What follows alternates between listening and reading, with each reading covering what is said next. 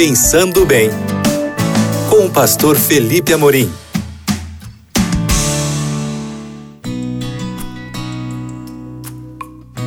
Olá, queridos amigos da Rádio Novo Tempo, que bom reencontrar vocês aqui no nosso espaço de todo dia, no Pensando Bem, nas ondas da Rádio da Esperança, e estamos aqui para continuar essa nossa esse nosso estudo da Bíblia, né, essa nossa atenção dada aos princípios da palavra de Deus, para que nós possamos ter uma vida mais produtiva, uma vida mais feliz, porque a Bíblia, ela não é um livro teórico, a, Bíblia é um livro prático, um livro que tem a ver com o nosso dia a dia, com o nosso cotidiano.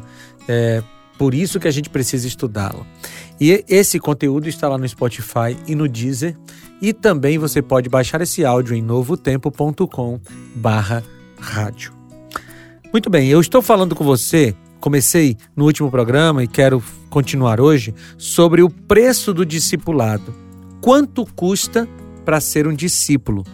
Bem, hoje eu quero ler para você o que está em Lucas capítulo 15, a partir do versículo 27. Diz assim: E aquele que não carregar a sua cruz e não me, e não me segue, não pode ser meu discípulo. Vou reler.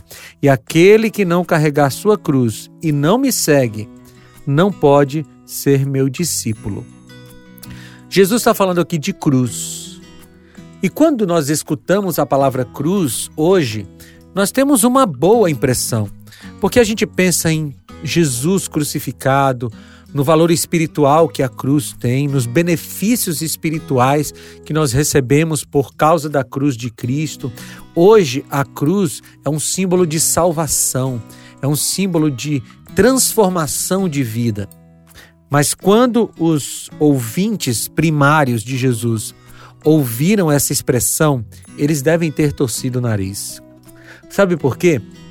Porque nos tempos do Novo Testamento, a cruz não era um símbolo de salvação. A cruz era um símbolo de tortura.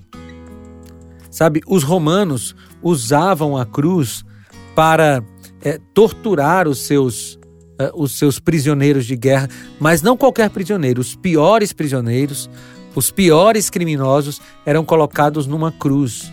E existem relatos de é, reações do Império Romano a alguns dos seus inimigos e eles é, colocavam quilômetros de cruzes e de pessoas crucificadas.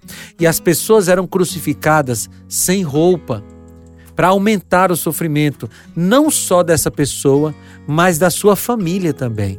Porque a cruz era uma vergonha para quem era crucificado e para a família do crucificado. Então, quando as pessoas ouviam Jesus dizer: Você tem que tomar a sua cruz e seguir-me, elas entenderam muito bem que o cristianismo tinha um preço alto. E amigos, aqui a gente precisa pensar um pouco nos tempos que nós vivemos. Infelizmente, tem muitas pessoas que estão achando que o cristianismo é brincadeira, que o cristianismo é uma filosofia na qual você pode viver do jeito que você quiser, é uma vida fácil, é uma vida de acordo com aquilo que eu gosto, com aquilo que eu sinto, com aquilo que eu quero. Mas não é assim. Quando Jesus estabeleceu o preço do discipulado, ele disse que tinha que tomar a cruz. E o que é a cruz?